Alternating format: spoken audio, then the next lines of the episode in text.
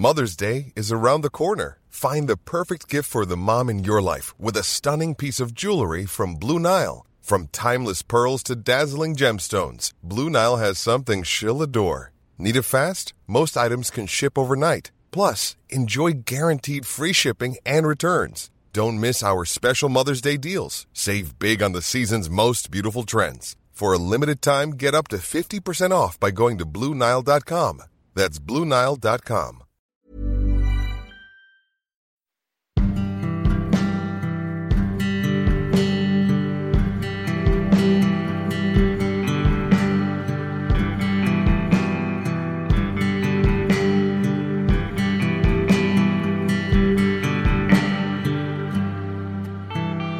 Kittlas du av bra berättelser och undrar vad folk är och gör? Bra, då är du i rätt gäng. Med mig, Elin Olofsson och min producent Anneli Lanner.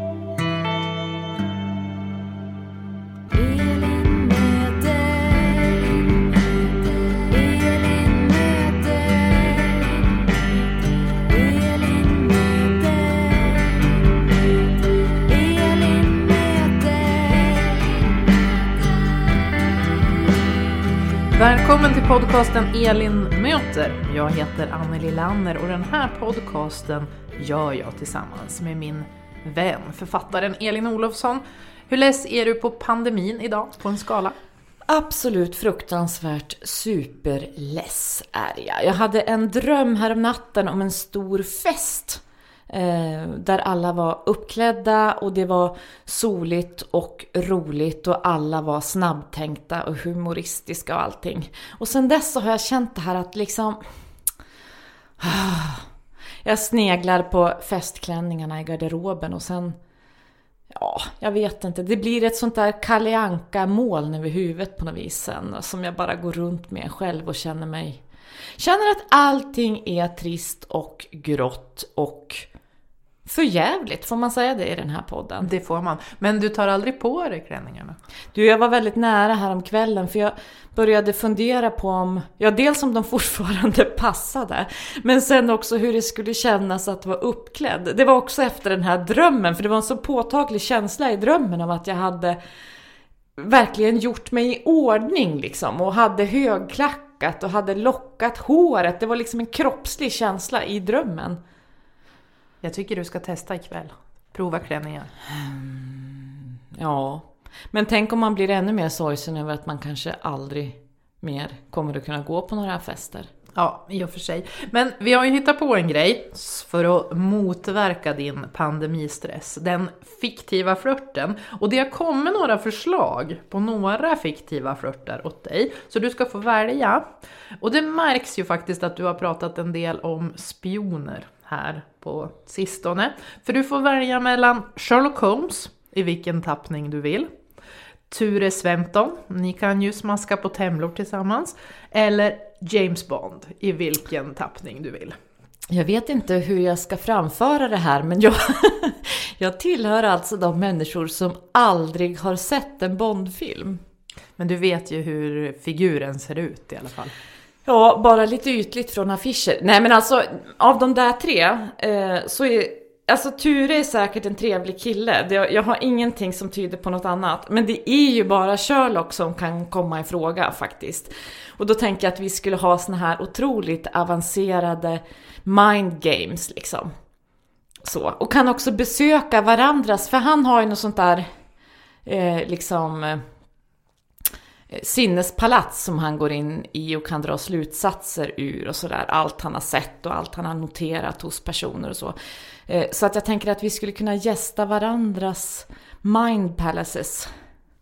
Spännande. Så, Jag och Sherlock. Ja. Annars tycker jag generellt, åtminstone i de här eh, senare med, med Freeman och de här senare Sherlock Holmes eh, och Cumberbatch, så är ju Watson mycket mer sympatisk. Så är det ju. Men, det. men han var ju inget alternativ han, här, han så då tar jag med. Sherlock. Ja, vilken klänning tar du? Eh, jag tar... Till nästa avsnitt kan du få välja fiktiv flört själv. Men det går också bra att fortsätta skicka in förslag. och då kan flörtar. man ju göra det på mejlen va? Ja. Eller om man, ja man kan ju göra det i sociala medier också, men annars kan man ju göra det på elinmoter at elinolofsson.com. Ja, och även om det är någon som är upptagen som vi inte får para ihop dig med. Det kan också vara bra att veta. Ja, alltså det skulle vara kul att veta vilka andra eh, fiktiva flörtar som är i omlopp i människors hjärnor och hjärtan. Och om de också har röd klänning när de ska träffa dem. Ja. Mm. Du, det här kommer ju kanske inte att funka med Sherlock då, men, men eh, jag har lite kul kunskap till dig. Som, om, som du, ni skulle kunna, du skulle kunna inleda med om ni ses på något skärmigt café där de serverar finfina croissanter och har skickliga bagare. Därför att eh, croissanterna började faktiskt, de eh, föddes som en bagarbelöning. För när turkarna belägrade Wien då hörde bagarna en natt hur turkarna höll på att ta sig förbi stadsmuren. Men de rådiga bagarna, man kan ju alltid lita på bagare, de larmade och turkarnas anfall slogs tillbaka. Och som tack för hjälpen så fick bagarna tillstånd att baka ett nytt bröd som skulle påminna om den här händelsen. Och bakverket det fick ju formen av en halvmåne som är de muslimska turkarnas symbol. Sen var det då österrikiska Marie Antoinette som tog croissanten till Frankrike, men det är ju en annan historia. Ja, men då vet jag det. Då bygger det ju lite grann på att jag först beställer en croissant då. Ja. Och sen kör jag hela den här. Ja. Ja. ja. Nej, men jag, jag memorerar, jag kommer att lyssna tillbaka på podden och höra hur det var, alla detaljer. Men jag har fått med mig stora delar av den här kulkunskapen. Och låter lite lagom skeptisk som vanligt. Ja, men alltså det var i alla fall inget om fjällkor. Det var Nej. det du hotade med Ja. senast. Den har jag fortfarande på lut, så den kan komma. Men du, ska vi prata lite grann om förra poddgästen, fotbollshjälten Tim Sparv, som ju har startat bokklubb. Eh, dels är den här boken som de läser i bokklubben och som jag också läser, Tritonus av Kjell Westö, den är en härlig läsupplevelse. Den är väldigt myllrande och man måste läsa sakta. Och i mitt fall är det något bra, att jag måste läsa och tänka och fundera. Och så den rekommenderar jag. Men den här boken den handlar ju om den åldrande Brander som inte längre får alla de uppdrag han vill. Och Tim han pratar ju i podden också om att bli äldre och att inte längre vara ung och lovande. Och Eh, då hörde vår poddlyssnare Susanne som är från samma ställe som Tim i Finland av sig och skrev att Tims pappa var tränare i klubbarna där hon växte upp. Eh, man känner sig gammal då man känner folks pappor, skrev Susanne. Och vet du, jag fick också en slags, ska vi kalla det ålderschock, när det här avsnittets gäst säger att hon snart blir pensionär. För jag har inte alls sett henne som pensionär. Nej, det är ju den evigt unga och evigt aktuella Anna Erlandsson som vi träffar i det här Och det avsnittet. är inget fel på pensionärer, men jag har inte tänkt på Anna och pensionär i samma mening ens. Nej, nej men det är det där också dubbla. Alltså hon har ju som konstnär och som filmskapare och allt som hon är hunnit göra så otroligt mycket.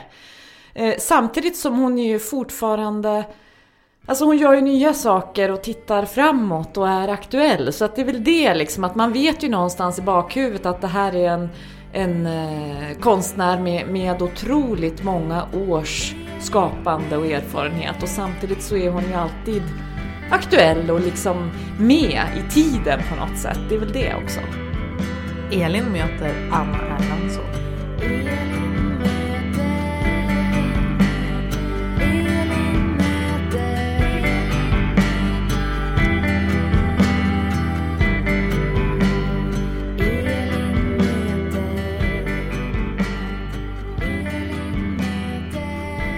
Har jag tagit mig till Rödön faktiskt och hem till konstnären Anna Erlandsson. Det är en blek februaridag utanför fönstret men vi är väldigt färgstarka här inne i köket. Visst är vi det Anna? Jajamän. Du sitter Ja. i en blå tröja, jag i en cerise. Japp. Och så vi, matchar vi på något sätt, särskilt jag, bordsduken Ja. också. Jätteimponerad att du matchar. Jag försöker alltid matcha inredningen hos Ja. poddgästerna. Du, om vi ska börja prata om det direkt som du är högaktuell med nu så har ju jag precis sett eh, Skönhetsbyrån Japp, i SVT. ja. Den finns ju på SVT Play också om det är någon som vill titta Ja. och eh, har missat den hittills. Vad kan du säga om filmen? Ja, den är, eh, alltså de flesta av mina filmer tar 20 år innan jag gör dem. Och det var samma med den här också. Att det, det, det är liksom flera händelser i mitt liv och eh, även eh, det som händer runt omkring en. Som, eh, man får en idé först och sen samlas det på mer och mer och mer. Och eh, man reflekterar över saker som händer. Och så till slut så blir det en eh, en filmidé som man vill göra. Och så är det med den här också. I, i, eh, jag tycker ju liksom att skönhetsindustrin har börjat att bli lite... Eh, den är lite galen det här med, med botox och, och... Alltså botox är ju världens farligaste gift. Varför För det vi- är något nervgift eller något sånt? Ja, eller? det är, samma, eh, alltså det, är, det är samma gift som om man lägger in eh, sill fel.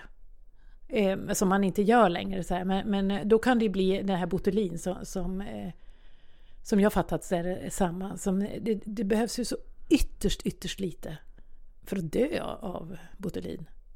Och botox, eh, alltså det är ju så himla konstigt. Jag tänker också när man, när man tar in det i ansiktet, det är som att koppa svansen på en hund för att man, man får ju inte samma mimi, ansiktsmimik längre.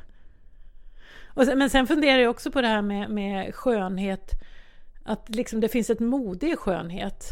Och det, det är ju inte så konstigt, jag förstår ju att man liksom, smycke så har man gjort i alla tider och måla sig och, och liksom eh, man är olika intresserad av sitt utseende och sådär. Men det är just när man liksom börjar skära och spruta in saker som jag, jag blir, jag blir faktiskt lite skrämd. Så att det är det som jag... Men från början var det också det där att eh, när... när eh, eh, när man, när man eh, ja, eh, jag tänker på det här med modet, alltså att vad, vad som är viktigt i olika årtionden eller o, århundraden. Ibland ska man vara rund, ibland ska man inte ha någon midja, ibland ska man ha liksom utstående, ö, ö, utstående ögon har ju varit liksom eh, fint i vissa århundraden och så. I, i. Och det, eh, jag var med om en, när jag gick på Konstfack, då, då, det, det är länge sedan, var på 70-talet. Och innan där så var det väldigt få som eh, Eh, alltså under min uppväxt, det var jättefå som hade klänning eller kjol eller någon så på sig. Så i, mot slutet av 70-talet där så, så, ja, så vart det väl, ja, folk började använda kjol och klänning igen. Så då gick jag på en, Nej, Konstfack låg ju på Östermalm då, då gick jag förbi en, en, eh, ja, som, en affär som hade, en källaraffär som hade begagnade klänningar. Och de var ju väldigt fina, väldigt mycket handsydda klänningar så här. Och jag är lite, eller jag, ja, jag är ganska blyg och lite försiktig och lite osäker sådär. Så jag klev ner i den där, klev in i affären och så hittade jag en klänning och så provade jag den och då sa expediten så här, det var en äldre dam, så sa hon, jag ska hämta högklackade skor till dig. Och så sa nej men det behöver du inte, det använder jag inte. Och då tittade hon på mig och sa hon, men lilla gumman, du slänger bort ditt liv. Och när hon sa det så trodde jag på henne. I kanske en halv minut. Men ändå var det sådär, jag fick eh, så här, en halv minut fick jag så här, vad har jag gjort? Och sen så blev jag lite full av skratt åt mig själv att jag kände så. I, i, eh, men i hennes värld, jag tror inte att hon, hon sa inte det för att, och liksom att det var något försäljningsargument eller någonting. Utan hon, för henne var det att hon tyckte verkligen jag slängde bort mitt liv. Mm. Och eh, jag, jag levde ett annat liv bara, så att för mig var det liksom något väldigt konstigt. Och sen har jag hört liksom sådana här kommentarer om, om hur man var liksom... Jag har samlat lite på kommentarer. Och, så det mesta som är i filmen eh, är kommentarer som jag samlar på mig. Men för jag tänkte på det när jag såg filmen faktiskt, så tänkte jag på att det här, eh, jag känner igen språket Ja, eh, som står om man tittar på hudkrämer eller om man är på något spa eller någonting sånt där. Jag känner igen själva språkdräkten ja. dels. Och sen så tänkte jag, jag kände mig väldigt träffad också av den här eh, Ja, ska vi kalla henne huvudpersonen? Hon som, Ja, som, hon som går in. Ja. Ja, ja, Nej, alltså- hon som går in. Ja, hon som går in. Ja. Just det här att man... Eh, man kan hamna i sammanhang där man får fel påpekat för sig som man inte ens visste att man hade. Jag Ja, menar, ja. många av sina brister kanske man, har, liksom Ja. man känner till, man vet.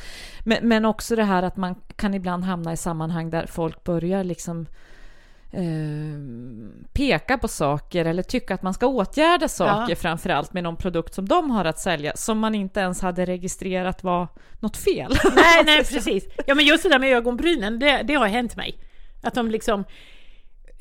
eh, Jag kom in och lite generad skulle köpa ett läppstift. Jag, eh, alltså det, jag var så här lite, eftersom jag är uppväxt i det här eh, idrottssammanhang och konstfack. Så där. Man, man målade sig inte, man, man fick inte vara fåfäng. Så det var lite, så här, lite jobbigt att gå och, och eh, ja, bara gå in i en, i en affär och vilja titta på ett läppstift. Då, då var det sådär... Hon, hon var helt förskräckt över mina ögonbryn. Jag har alltid haft stora buskiga ögonbryn. Man skulle liksom, när jag var ung skulle man ju ha ett hårstrå som gick över hela helst. Och de skulle sitta på ett annat ställe än var de satt. Så. Men jag var, jag var helt överraskad sådär när, när liksom fick säga nej men eh, det är okej, det är bra. De, de kan sitta kvar så här, jag behöver inte, jag behöver inte konsultera någon med. men ja, det är lite roligt. Det är, men man, man, eftersom jag känner mig osäker i sådana eh, i såna eh, sammanhang också så blir det ju sådär att man, man, man känner att man har fel. Jo, men för det är väl också det där med osäkerheten är ju en, en, en faktor i de där sammanhangen att, att man inte... Jag undrar om någon egentligen känner sig säker, därför att det bygger ju lite grann på osäkerhet. Alltså, ska ögonbrynen vara så här eller måste jag ta hjälp med den här, Ja. de här ögonbrynen I på något år. sätt? För mor- nästa år kanske de ska vara på ett helt annat sätt. Alltså jag Ja. såg det, vet du, jag hittade några bilder från eh, mina tonår. Då var ju det alltså från, ja vad ska jag ta, från 95 till eh, 98 kanske eller så där. Jag gick högstadiet och gick Mm. ut högstadiet. Så eh, att jag, alltså då, då var ju ögonbrynen väldigt smala, väldigt Ja, ja, plockade. precis. Alla Ja. mina kompisar hade ju det och, Och så. satt de väldigt högt upp. Ja, det, de satt för man plockade ju under sådär Ja. va. Eh, och då så... Se, jag menar, jag ser ju nu, både på bilder på mig själv och på mina kompisar, att vi, vi ser ut som stollar liksom med de där ögonbrynen.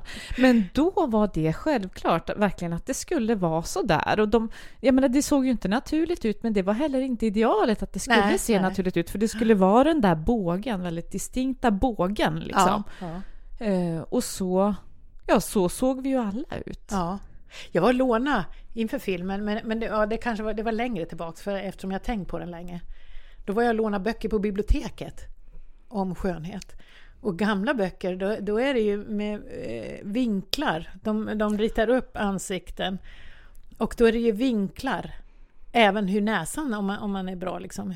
Hur eh, näsan ska sitta gentemot ögonen och lite sådär. Och i, i, i, det, ja, det är ju liksom en märklig värld. Ja. Jag tänker också på, apropå skönhetsbyrån, det här med pengarna. Att det är väldigt, eh, det är väldigt dyrt, Ja, allting ja. sånt här. Och att det blir också det här, ja men då måste du ha, köper du den här så måste du ha hela serien. Ja. Och då är det motsvarande en eh, weekend i London. Ja. liksom. jag, jag tycker, I början så tyckte jag att jag drog i. Eh, när jag skulle liksom... Eh, för de, de kostar lika mycket som när bussen ska gå. Så, så i början tror jag att jag hade ett och två eller något sånt där. Tyckte det var svinmycket. Men sen så förstod jag ju att det går, får man liksom en burk för. Knappt det, tror jag. Ja, ja, så är det säkert. Du, jag såg ju också, jag passade på att se om Mattpiskerskan, för Ja. den ligger ju också på SVT Play, Ja. åtminstone några månader till tror Ja, jag. Sista mars eller någonting sånt va, tror jag att den finns kvar till. Eh, och jag har sett den förut, men den är ju då en, en eh, också kan man väl säga en, en film som handlar om, om eh, roller och, och, värderingar och hur vi ser, kanske kvinnoroller, mansroller, lite sådär också, för den handlar ju om hon är ju, den här legendariska mattpiskerskan är ju, hon har väl en backhand som Gio Wallner va? Eller vad är det du säger i mm, filmen? Mm, det är eh, någonting sånt. Nej, hon, hon har, alltså, nej, hon, hon, när hon var liten, då gjorde hon eh, alltså eh, backhand när hon, eh, när hon, ja precis, när hon, då kunde hon göra dubbelt så många så, som Gio Wallner. Ja. Nej, min, min tanke med den filmen det är hur man mäter prestationer i, i, eh, eller hur vi inte mäter utan hur vi värderar prestationer. Vad som är, alltså i idrott så är ju att vara stark och, och eh, duktig, det, det, står ju väldigt högt förstås och man mäter den starkaste vinner på något vis, den snabbaste vinner.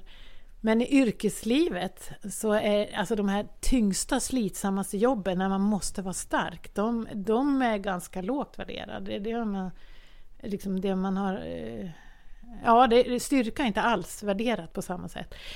Men det, den här eh, alltså filmen börjar med att det diskuterades eh, vem som, liksom, vilken idrott vem som, det börjar med vem som är Sveriges bästa idrottare och den frågan var på nätet. Så det här, hela manuset var ett svar som jag skickade, det var en journalist som hade lagt ut det. Så då skickade jag det där svaret eh, att, eh, om min farmor. Mm. Sen, sen jag, la jag till, det kanske var sju meningar, så manuset var från början bara sju meningar. Men sen la jag till, så det kanske är sex, sju meningar till. Men det var också sådär, jag, jag tycker att det egentligen är, är jätte ja, meningslöst att diskutera vilken som är Sveriges genom tiderna bästa idrottare, för det går ju som inte. Hur ska man kunna jämföra en tennisspelare eller en höjdhoppare eller en simmare eller eh, liksom maratonlöpare. Det går ju som inte att säga att eh, det är ju, på något vis är det ju vilken publik den har som är hög, mest högljudd som, som eh, får till den starkaste. Det kan ju vara någon liten udda sport som folk är fenomenalt bra på som aldrig kommer fram. Det kanske är Sveriges bästa idrottare. Jag tänker också att det, för jag vet ju att du är väldigt idrottsintresserad, precis mm. som jag. Du är ja. ju skidåkare ja. i grunden också själv. Eh, men det är ju också det här, det är ju intressant för alla idrotter nästan, tänker jag, är ju... Man kan ju alltid se på idrott från sidan och säga att eh, ja, men det är ju bara 22 eh, män som jagar efter en boll eller du vet, ja. det är ju bara, det är ju en så konstlad idrott att åka runt med ett gevär på ryggen eller ja. sådär. Men, men jag vill säga, alla idrotter är ju i någon mån konstlade. Vi har ja. ju liksom kommit överens om regler och så här ska det gå till ja. och så här ska det inte gå till. Det här får du göra, det här får du inte göra.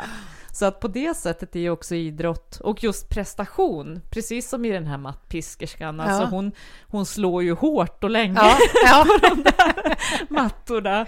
Och det är ju ingenting som fyller några sportbilagor, om man nej, säger så, nej. men hon är ju grymt stark och ja. grymt uthållig. Ja, men jag tänker alla de här eh, liksom, kvinnorna förr som drog sina mattor upp och ner tio trappor och de hade liksom skötte allting och eh, de, de var ju förmodligen vrålstarka och, och eh, ja, men det var ingen som tackade dem för det heller. Utan, och då har det heller inte, för då är det lite slumpen också ibland kan jag tänka så här att varför är inte då mattpiskning exempelvis en OS-gren? Ja. För den, vore ju inte, den är ju inte mer onaturlig än backhoppning till exempel. Nej.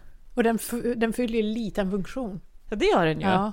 Och vi skulle kunna ha många deltagare. Det, ju, det, kräver ju inga arenor direkt eller sådär. Du kanske är något på spåren? du, du har ju en annan, en, en eh, film som börjar ha några år på nacken men som fortfarande lever och ja. ses av, hittar ny publik och det är ju Glenn the Great Runner som du också fick en Guldbagge för en gång ja. i tiden. Ja. Visst är det så att den fortfarande hittar nya Ja, det, det är faktiskt eh, fantastiskt att en kortfilm kan leva så länge. I, i, men, men, den har liksom aldrig eh, slutat att visas och Nu är den, eh, visas den i, eh, på någon streamingtjänst i Palestina och sen så är den eh, i, på universitetet och i stan på, i eh, Wien. Och sen, eh, jag jag får ibland eh, eh, från alltså filmfestivaler som har med den fortfarande fast den är ja, nästan 20 år, 18 år gammal. Det är Den är, jättehäftigt. fort, den är fortfarande väldigt sevärd skulle jag säga, även fast jag har sett den ett antal gånger. Ja, men jag kan också eh, tycka att den, det, på något sätt är det ju synd att den är aktuell, men den kommer nog vara aktuell länge, eh, länge ändå. Men den, det, det som, är, liksom, som jag tror att gör att den är lätt att se också, det är att den har ingen dialog, utan eh, alla förstår den. Ja, Eh, och det finns ingen direkt, alltså man behöver ingen speciell kulturell kontext heller direkt. nej, alltså nej, Man, precis. Den, den, har vi, den var med för kanske, hur länge sedan var det? Det kanske var 2006 eller någonting så här.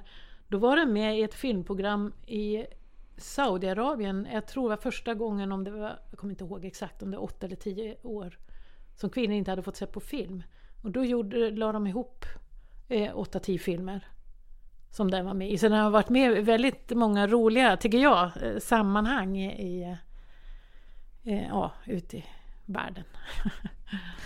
du gör ju inte bara film, eh, du gör ju en hel del annat också. Jag är ju Ja. väldigt förtjust i de här så kallade betongnovellerna. Okej, ja. Eh, som är, jag vet inte, om jag försöker beskriva det för de som inte har, kanske har sett dem så är det ju som scener med, mm, ursprunget är ju eh, porslinsfigurer. eh, Pretentiösa porslinsfigurer. Jag vill och inte... lite obehagliga, konstiga porslinsfigurer i Ja. olika sammanhang. Och så har du ju ofta, det är ju ofta någon liksom textrad eller någon rubrik Ja. eller sådär också till. Jag såg något om någon, någon skolavslutning. Ja. Som jag Ja. skrattade gott och rått åt Ja. länge. Vad, hur, hur, eh, hur gör du de här betongnovellerna egentligen? Alltså jag, jag kommer inte ihåg varför. Jag, jag tror att jag hittade på loppis en del. Jo men så var det. Framförallt, det var den första jag gjorde. Jag, hittade några vansinnigt förskräckliga eller porslinsfiguriner som jag kände bara att vad ska jag göra med den där? Jag måste ha den. Och en var på en loppis i Stockholm i Skärholmen, ett sånt där jättestort loppis. Och så när jag såg det, det är en förfärlig liten, det är en flicka som kanske är liksom i kroppen är fyra, fem år gammal. Och så i ansiktet ser hon ut som hon är 60 år. De har bara målat henne fult. Så att, eller ja, klumpigt. Men den är konstig hela figuren. Och så tänkte jag, men den här, jag vet inte vad jag ska göra med den, men den här måste jag bara köpa. Så då sa jag till eh, hon, ja, eh, hon som hade den loppisen att eh, jag måste springa och hämta kontanter, kan du sätta undan den här åt mig? Och då skrattade hon och så sa hon, det behöver jag inte, sa hon, det är ingen annan som vill ha den här. och sen eh, samma dag, var- jag, jag var på några lopp här i Stockholm och sådär, så, eh, samma dag så hittade jag en eh, sån här balettdansös från eh, sån här Dresden porslin. Som också jag blev trasig och så jag blev helt eh, betagen i den där. Och sen satte jag ihop de två i, i en, eh, ja, en liten betonggrej och så skrev en, en rubrik på. Och sen började jag att leta. Jag tyckte det var jätte, jätteroligt. Det var så befriande. Jag behövde liksom eh, det bara kom och så fick jag ner allt. Det var, det var liksom ingen sån här eh, press att jag skulle prestera någonting eller någonting så, utan det bara kom på en rolig idé. Och så, sen började jag liksom leta här hemma på, på loppisar efter pretentiösa. Jag gillar de här som pretentiösa, och många gånger är de är så himla konstiga. Jag förstår inte hur de har tänkt som har gjort dem och jag förstår inte hur de som har köpt dem en gång i tiden varför man köper en sån jätte, jättekonstig eh, porslins... Det kan allt vara liksom från liksom dreglande hundar som ligger på katter. Såna här jättekonstiga, varför gör man det i porslin? I, ja. Och sen eh, tycker jag det är roligt då när, när jag liksom, ibland kommer jag bara på när jag ser dem så kommer jag på något jättekul. Så jag kan tänka mig som en rubriksättare eller någonting sådär bara. Jag kommer på jättekul. Och så testar jag det. Och ibland tycker ingen mer än jag det är kul. ibland tycker alla det är kul. Och ibland blir det så också att jag ger mig inte. Folk säger nej men det där var väl inget kul. Eller fa familjen och så är det oftast jag testar på. Men sen när jag är färdig så säger jag, ja men det där var inte... Men, och då är det ganska bra för då har jag liksom... Du har trott så mycket på dig själv så att när de väl ser det färdigt så ser de också att ja men det var kul. Så då känner jag att... För det är ju lite också sådär tänker jag att, att eftersom det är porslinsfigurer så... För du kan ju ha ganska spetsiga mm. rubriker mm. eller sådär. Men, men det tar... Med humor så tar det liksom... Jag vet inte, det blir lite det träffar mera rätt på något sätt. Mm. Man skulle kunna tänka sig annars att det kan vara ganska vassa budskap ja. eller så. Jo men det är lite så att man kan vara, alltså jag kan ju, jag kan vara egentligen ganska vidrigt vass i de där. Men man tycker att det är så gulligt och så börjar man skratta fast man kanske får det, även när själv jag gör det ibland så känner jag liksom att har jag passerat någon gräns sådär eller ja jag har väl någon gräns som jag inte passerar då, men, men jag, jag, känner att jag men så, så är det lite också när jag gör bilder tycker jag, när jag tittar tillbaks på bilder som jag gjort, fria bilder, så här, serigrafi till exempel. Så eh, har jag liksom en, ett meddelande i dem, men de ser lite gulliga ut. Eh, liksom, bilden ser gullig ut, men sen liksom... Eh, ja, kanske de inte är så gulliga. Det är lite sådär, tänker jag, som en ulv i fårakläder kanske vid första ja, anblicken. Ja. att här finns det något, men det är, det är gjort på ett sätt så att man inte vänder sig bort direkt. Det är väl det, att man, man vill titta och förstå och så liksom nås man av vad det är. Ja, men, men de här figurin, man, man kan titta och skratta åt det lite grann. Men man kan också sätta i halsen om man vill. Ja, I, jag såg den här eh, Ja, vad hette den? Yoga med klimat. Ja, yoga för klimat. ja. Ja, jo, det är en Barbiedocka som jag har gjutit ner i sand, alltså i, i sån här lavasand från Island. I, i eh... Jo, men jag, jag, alltså, Barbiedockor tycker jag är ju jättekul att leka med och alltså hitta på grejer med. I, jag hade det på eh, jag hade en period som jag tyckte var väldigt roligt. Jag byggde kajaker. Och då hade jag, den första jag gjorde så hade jag det som galjonsfigur eh, så hade jag Barbie-docka. jag tycker det är, alltså, det är jättekul att ha... Eh, alltså de, de, ja, de står för något lustigt sådär. Det var, det var ju, en gång i tiden var ju det min högsta, högsta, högsta dröm att få en Barbie-docka. Som det säkert har varit för många. Ja. Och jag vet att jag fick det med liksom Ska verkligen barnen leka med sånt här? Så att jag fick skämmas när jag fick den också i, i, eh, min stränga mormor. Tyckte att det var liksom en vidrig docka, men hon hade köpt den ändå. Mm. Men, men eh, så det, jag har någon liksom frustrerad eh, relation till Barbie-dockor. Men jag tycker att det är kul. Så i skönhetsbyrån så har jag med en Barbie-docka också. De alla andra dockor har jag gjort själv, men hon som sitter i hårtorken. Ja. Däremot så har jag pillat ut ögonen och gjort nya så att hon ska liksom eh, flytta in. Och så har vi, vi har ju egna munnar så hon fick ju en annan mun också. Men eh, det är någonting med Barbie-dockor som är Ja, det är kul. någonting, det är liksom eh, ett kvinnoideal samtidigt ja. som hon är ju, Barbie-dockan är helt, hon är helt Alltså hon är ju könlös ja, bokstavligen, ja, men hon är ju också helt oböjbar. Ja. Liksom. hon är inte flexibel om nej, man säger nej, så. Precis, i, i, Varken i ansiktsuttryck eller i knävecken eller nej. någonting va? Och hennes fötter är ju också formade. Ja, ja precis, för till högklackade skor. Ja, ja. Alltså, du sa ju det nu att du byggde en kajak. Ja, Tre stycken. Tre stycken. Ja. Du har ju även, visst har du gjort egna skidor har jag sett? Ja, det är, det är faktiskt ett filmprojekt som har hållit på i tio år med Kurt Skog och Micke Sundberg. Vi har hållit på med en dokumentärfilm om skidans historia. Och då fick jag i filmen åka till en eh, norsk skidbyggare. Skidmakare heter det. Och så jag var där en vecka och så med bara hyvel och yxa fick jag göra och sen gjorde jag, eh, har jag dekorerat den med, med en spik. och, och lite målat lite så. Men du använder de här skidorna? Nu den här vintern är det perfekt. För jag, jag fick välja vad jag ville göra om jag skulle ha liksom ett par furuskidor för tösnö eller jag har ett par björkskidor då. Som är lite, de är inte så här jättelånga alltså, som Texnässkidor eller något sånt där. Utan de är eh, korta men lite breda. Men i år åker jag, alltså igår var jag ute i tre timmar. Det är, det är perfekt snö, man flyter ju över in i skogarna och på liksom läggderna och sådär i, i det är inget kul att åka spår eller någonting sånt. Eller där det är hårt på, på skogsbilvägarna och sådär. Då bara fladdrar de. Men de är helt... Ja, det är så roligt. Alltså det är verkligen så här roligt. Jag vill inte gå in när jag åker med dem. Jättekul.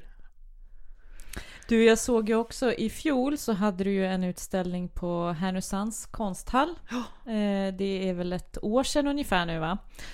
Avbruten och nedbruten och min längtan till Finland Ja. hette den. vad, vad är din längtan till Finland?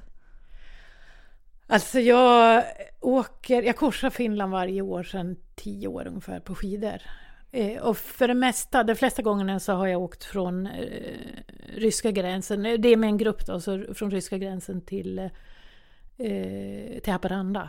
Det är jätte, jätteroligt. I, i, man åker hela dagarna, man behöver liksom inte gå in utan, och det är längd, eller längd.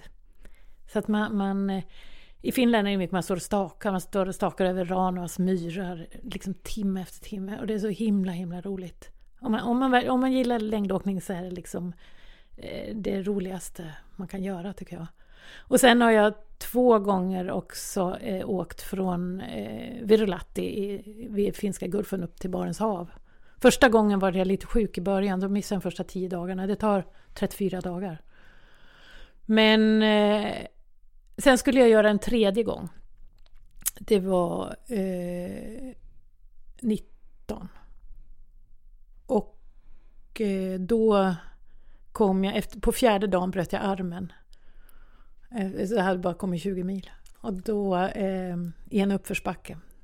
Så var jag tvungen att åka hem. Och jag var så himla ledsen. Men då började jag och Eh, jag hade ju inget att göra. Jag hade liksom tänkt att den där månaden, jag skulle ju åka i fem veckor. Så då började jag att teckna istället. Jag kunde inte göra någon, det var högerhanden också. Så då satt jag och tecknade i fem veckor med vänsterhanden. Och det blev utställningen i Härnösand. och då var jättemycket, för då, jag hade, alltså i Finland, i södra Finland så åker man eh, mycket genom sådana här fantastiska björkskogar eh, i Karelen. Helt, alltså det är helt gudom, höga björkskogar i, i mil efter mil. Det är, det är helt eh, otroligt. Jag, jag har liksom aldrig åkt i Sverige någonstans. Jag har inte åkt överallt i Sverige heller, men... men eh, så då, då, I början satt jag bara och tecknade björkar och sen satt jag... ja, jag gjorde massa skridskoåkare bland björkar och skidåkare bland björkar och, och djur bland björkar och sådär. Det Men det var ett bra sätt att, bearbeta det på.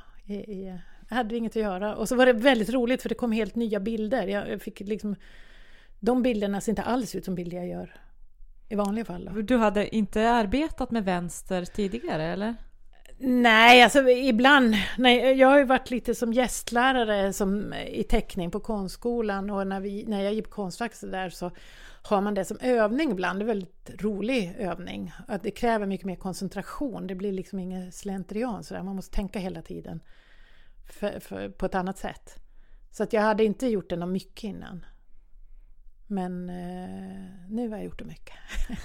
Och då kunde du samtidigt vara där liksom på skid, Ja, ja. skidvistelsen Ja. i tanken i alla fall. Ja, jo.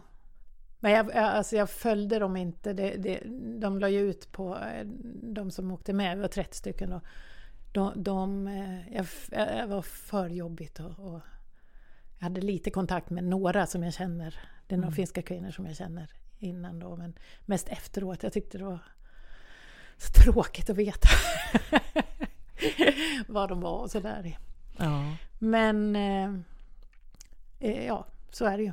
Det är ju jag, bryter, jag, bry, jag bryter mig ganska mycket och ofta. I, i, första gången jag åkte då bröt jag två revben. Men det kunde jag fortsätta med. Eh, För då, det var en av kvinnorna där som, som, eh, som åkte i gruppen som var läkare. Hon, hon hävdade att i Finland så har man mycket högre eh, tillåten eh, dos för smärtlindring. Så det var ju jättebra. så vi körde finsk smärtlindring. Och uthärdade ändå. Ja, fast det är, det, det är inte att uthärda. Det, alltså första gången som jag åkte, och det var det korta. Då fick jag frågan av någon, vad, det, vad vill du bevisa? Och det, det känner jag att jag, jag vill inte bevisa någonting, jag vill bara åka skidor. Jag älskar att åka skidor, det är det roligaste jag vet. Vad är det som är roligt då med skidåkningen? Alltså det är roligt att... Eh, Ja, det var en bra fråga. Jag, jag, alltså själva, jag gillar själva åkningen, alltså att åka. Och när man är, alltså man är olika bra tränad olika gånger och sådär, men när, när, man, när man känner att man har flyt i, i slakmotor uppför, det, det, det tycker jag är wow, då kan jag känna så här wow. Om jag åker på elljusbanan här så det, då, då avslutar med en lång slakmotor, då kan jag känna så här, åh ett varv till så jag får åka det där igen. Nej, jag, jag, jag, vet inte. Nej, jag, tycker, jag tycker bara det är jättekul. Det är som folk buggar, folk dansar. För mig är det liksom, ja men det kan man jämföra med, att gå ut och dansa. Att det, det är som en dans, att när man har när man har flyt och när man har, jag, jag, älskar att träna teknik med skidåkning också. Jag har en kompis som vi tränar jättemycket, jag har gjort det i alla år. Vi brukar lägga ifrån oss ibland, alltså åker, jag åker jättemycket utan stavar. Och jag, liksom, eh, ja, test, verkligen tänker efter när man åker sådär. Det tycker jag också är kul. Och, hade du varit eh, Hade du varit samma konstnär utan skidåkningen tror du? Nej, det tror jag inte. Alltså det, det både, eh, alltså när jag inte åker skidor så springer jag ju på, det har jag gjort i hela mitt liv, ända sedan jag var 11. Och alltid bara, det är, jag har liksom inget sånt i min, i min släkt. Jag är den enda som har hållit på. Det har mer varit sådär att, nej men ska du verkligen ge dig ut igen? Nej men så, medan jag har liksom drivit, jag tycker det är så himla roligt. Men jag ser det verkligen som en del av min arbetstid. Jag tycker att jag tänker bra och eh, både när jag springer och skidor. Jag tycker det är jättehärligt och eh, eller ja, här, det, det, är också där att det sätter igång, har jag något problem så löser jag ofta det där och jag kommer på nya idéer och i, ibland så gjorde jag så förut att jag, när jag illustrerade, att jag läste på allt jag skulle, det jag skulle illustrera. Det kunde ju vara fakta, artiklar eller liksom dikt eller vad som helst. Då läste jag på och sen stack jag ut och sprang. Och precis när man springer och timmen efter, alltså då, det är ju, det är ju liksom eh, Ja men det är då allting kommer. Då, då, det bara matas på, man förstår inte varifrån det kommer. Det bara kommer liksom så här, ja så ska jag göra, så ska jag göra. Och så, många gånger kommer jag hem och liksom har tusen idéer. Så jag, kan, jag tror inte ens en tiondel av alla idéer blir av. Men det tycker jag inte gör något. Men äh, det där känner jag så exakt igen från mitt författarskap. Just det här att jag kan eh, jag kan till och med göra så att jag, jag äter lunch och så sen lägger jag kanske en timme max på att göra research eh, om någonting. Precis så där som du säger, man mm. liksom matar hjärnan också. Mm. Och sen sticker, sticker jag ut och springer.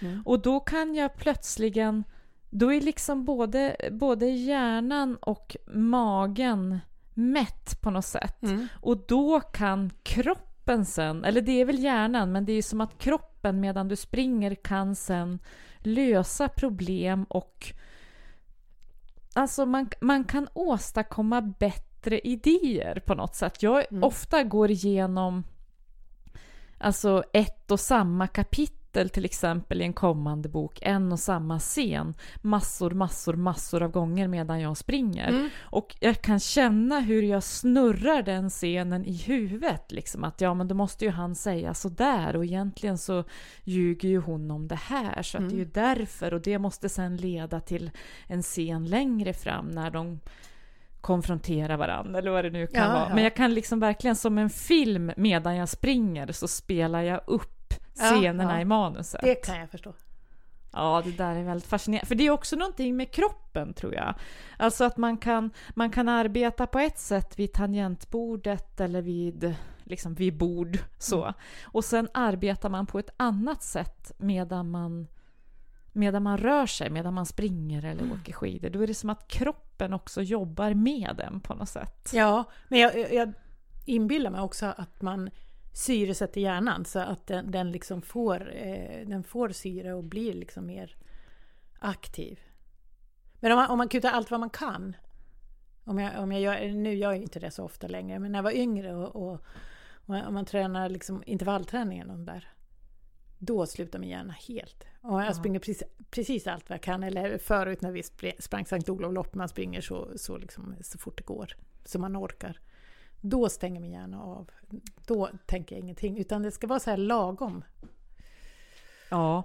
Och, och när det är syftet liksom. För jag Ja, tror också, ja. det var någon som förklarade för mig det här med att man, ja men man kan inte, om man springer intervaller eller tävlar Ja. eller så, så, så går ju all energi åt till att föra en framåt så snabbt som möjligt. men, men då kommer man i gengäld till exempel att man kan medvetet tömma hjärnan på det sättet och då sen till exempel sova bättre den natten för att du är utmattad och sen ha ny energi dagen därpå. ja just det. Precis. Men det, det kan man, då kan man ju också, när man tömmer sig sådär. Då blir jag, jag blir så himla, jag- det är väl en endorfinkick som man får då. Men man blir så himla, eh, så här, så här lite löjligt lycklig. Det är ju, ja men visst. ja. Jag kan också känna ibland sådär när jag springer framförallt om jag har tänkt på manuset så blir jag ju lycklig av en endorfin och sånt när Ja. jag kommer in. Men jag kan också få för mig att jag är bäst i världen. Härligt. Och det, det är liksom en bubbla som räcker mellan ytterdörren och duschen ungefär. Ja, men det är väl jätte... Men jag kan ändå liksom unna mig den, Ja, den minuten av ja. att vara bäst i världen. Både som författare och, och löpare. tror Ja, jag. ja. Det är ju fria fantasier. Du, va- vart ska du ta vägen nu då? Vart är du på väg? Jobbar du med något spännande? Som du vill Ja. berätta om? Det är ju inte säkert. Alltså jag har ju precis eh, gjort färdigt massa saker. Sen, jag, jag flyttat tillbaks till min ateljé hem. Jag hade ateljé på Härke förut. eh, Senaste året så jag flyttat tillbaks och eh, är, nu är jag hemma hela tiden och jobbar.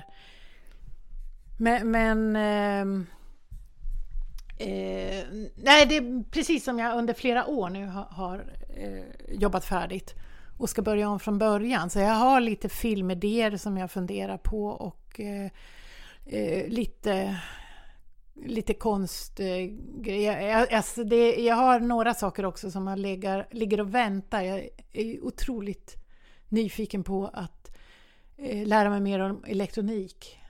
Det tycker jag är jättekul. Och, eh, men, nej, men jag är lite sådär att Alltså jag blir ju snart pensionär. Jag kommer ju få pension snart. Jag kommer få liksom, för första gången i livet så kommer jag få eh, pengar en gång i månaden. Det känns jättekul.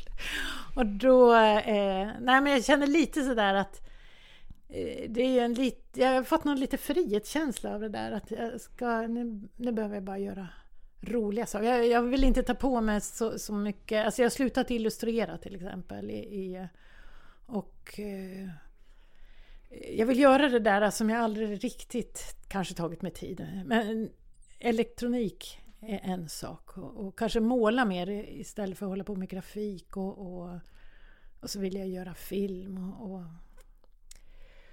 ja, sen så vill jag gärna, jag gillar ju verkligen att vara i Snickarborn. Och, och så vill jag åka med skidor och så. Ja, jag har liksom ingen brist på energi känner jag vad jag vill göra.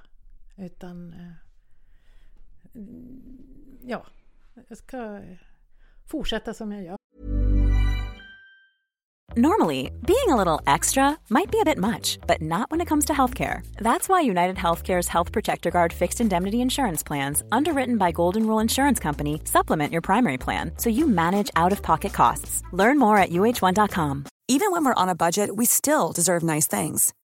Quince is a place to scoop up stunning high-end goods for 50 to 80% less than similar brands. They have buttery soft cashmere sweaters starting at $50, luxurious Italian leather bags, and so much more. Plus, Quince only works with factories that use safe, ethical, and responsible manufacturing. Get the high-end goods you'll love without the high price tag with Quince. Go to quince.com slash style for free shipping and 365-day returns. Vi får se då var du dyker upp nästa gång, om det är i Karelen eller om det är i någon konsthall eller i TV. Ja. Vi får se. Tills vidare kan vi ju i alla fall eh, se då Skönhetsbyrån och Mattpiskerskan på SVT Play. Och det kanske går att hitta Glenn the Great Runner någonstans på nätet också va? Ja, det är på Vimeo. Men faktiskt så är här i förra veckan så köpte SVT in sjukhuset också, så den går också att se på SVT Play. Det var jättekul. Den är väldigt aktuell. Jag förstår det, men då ska vi genast leta reda på den tycker jag. Ja, det, ja. Ja, men jag tror att vi väl får tacka att Anna Erlandsson ville gästa podden Elin möter. Jättekul att du ville komma hit. Jag är jätteglad och smickrad över. Och vi ska försöka åstadkomma en bild på oss också med de här färgglada tröjorna och kanske också med bordsduken i bakgrunden. Ja. Tack Anna! Tack själv.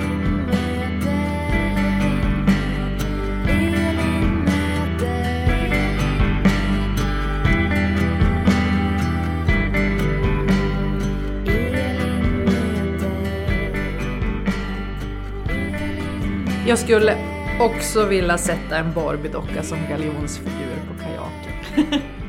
Ja, vi får väl påminna om att Annas tre kortfilmer eh, som heter då alltså Skönhetsbyrån, Mattpiskerskan och Sjukhuset. De finns ju på SVT Play just nu, alla tre, och åtminstone till sista mars. Ja, jag har haft väldigt kul åt flera av dem och sett dem många gånger. Men jag skulle också vilja ha en film om podden med sådana där dockor som är i Annas filmer. Vi får se om vi kanske kan hitta något tillfälle när vi kan göra något sånt. Och då skulle man ju också vilja ha vår husmusiker, Ellen Sundberg, som en av dockorna. Men har du lyssnat på hennes senaste projekt? Ja, Ellen är ju vår husmusiker och i högsta grad en del av poddens vänner får man ju konstatera. Eh, Så att jag blev ju extra stolt när jag såg henne igår kväll i SVT härom veckan. Hon spelade ju där en försmak kan man väl säga av det som blir hennes musikaliska tolkningar av Bodil Malmsten. En av mina favoritförfattare för Ja. övrigt. Samma här. Det, det låter, ja, ja, det blir helt fantastiskt det där.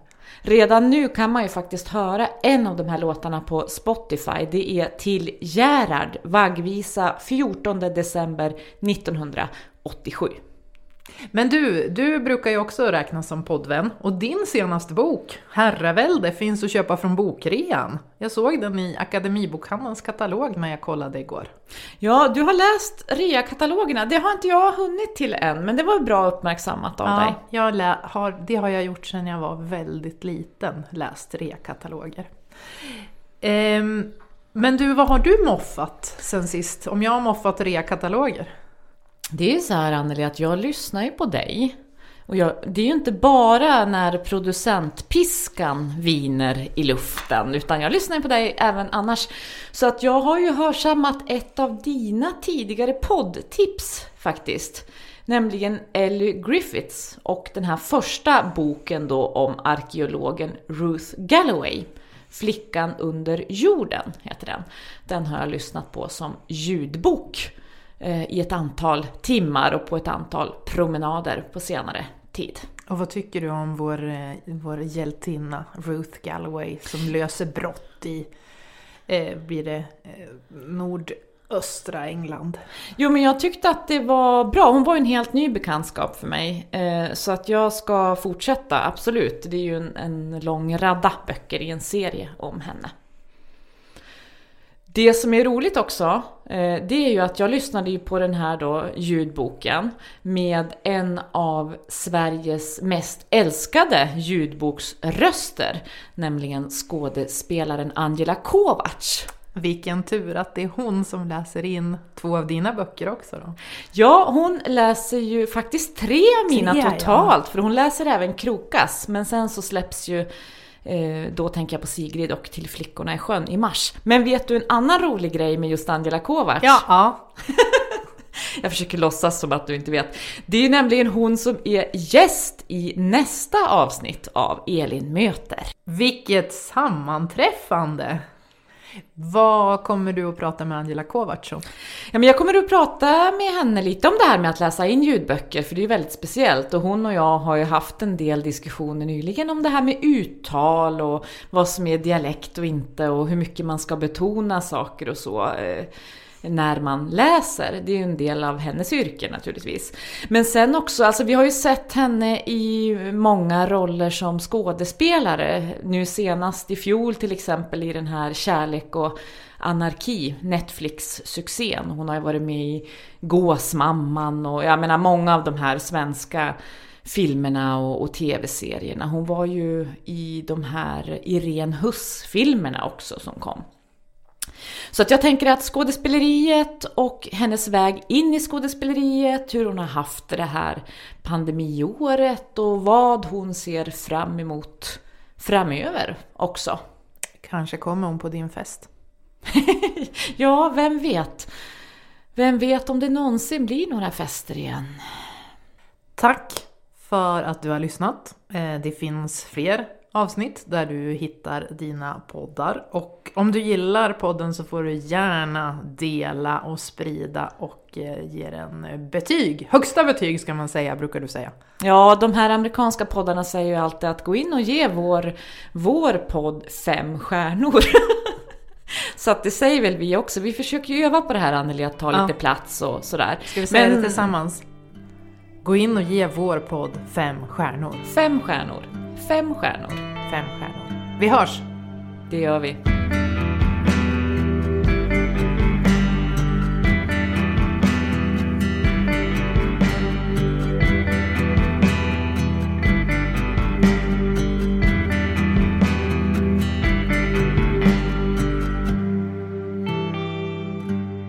Podcasten Elin möter görs av Anneli Lanner och Elin Olofsson. Musiken har specialskrivits av Ellen Sundberg som också framför den.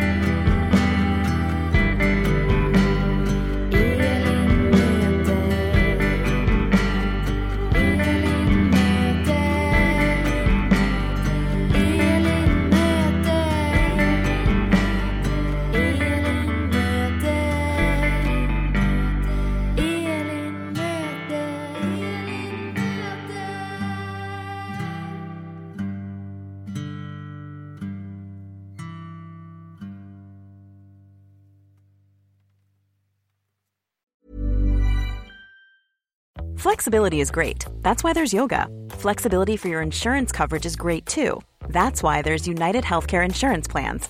Underwritten by Golden Rule Insurance Company, United Healthcare Insurance Plans offer flexible, budget friendly coverage for medical, vision, dental, and more. One of these plans may be right for you if you're, say, between jobs, coming off your parents' plan, turning a side hustle into a full hustle, or even missed open enrollment. Want more flexibility? Find out more about United Healthcare Insurance Plans at uh1.com.